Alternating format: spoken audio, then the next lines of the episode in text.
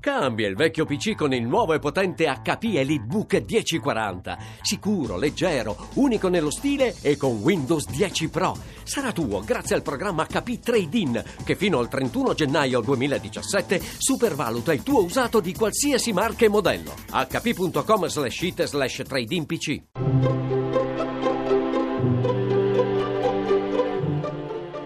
Il pensiero del giorno. In studio Monica Mondo, giornalista, autore tv.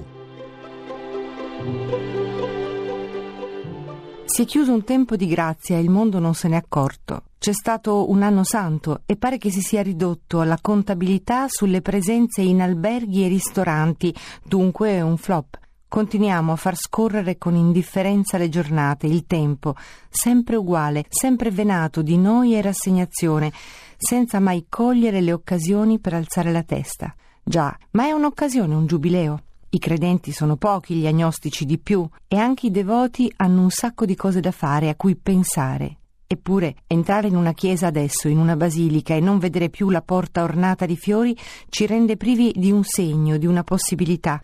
Noi viviamo di segni e quelle porte sempre aperte sono state per tanti un richiamo, perlomeno a pensare, che di misericordia viviamo, di misericordia ne abbiamo bisogno, quella parola antica, rispolverata dalle preghiere delle nonne e declinata per il nostro tempo, nel perdono, nella solidarietà, nella carità, poteva portare un respiro, una novità di sguardo nel quotidiano. Quelle porte chiuse adesso fanno pensare che le occasioni vanno colte al volo, non vanno lasciate scappar via. I rimpianti e le nostalgie dopo hanno senso?